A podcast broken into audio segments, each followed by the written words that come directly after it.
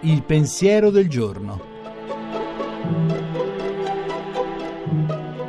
In studio Davide Rondoni, poeta.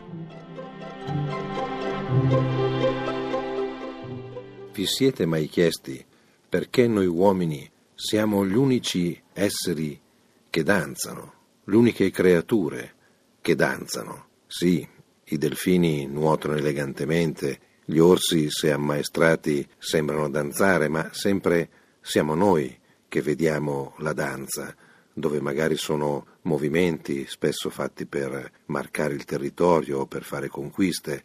Noi li chiamiamo danza perché noi siamo gli esseri che danziamo, perché il nostro corpo sembra cercare, a volte anche senza saperlo, di accordarsi a un ritmo, sente un ritmo che è interiore e che poi viene come richiamato dall'esterno, e allora il corpo danza, perché l'uomo anche fisicamente è fatto per cercare l'armonia, il movimento, non la fissità. Beh, la resurrezione potremmo dire che è stato un passo di danza che ha rotto la fissità della morte, e probabilmente lo storpio che fu guarito da Gesù Cristo, dal Nazareno, una delle prime cose che fece fu di tornare a ballare. Noi siamo gli esseri che danzano, perché siamo fatti di corpo e di ricerca di armonia, di ritmo, che cerca un ritmo a cui accordarci.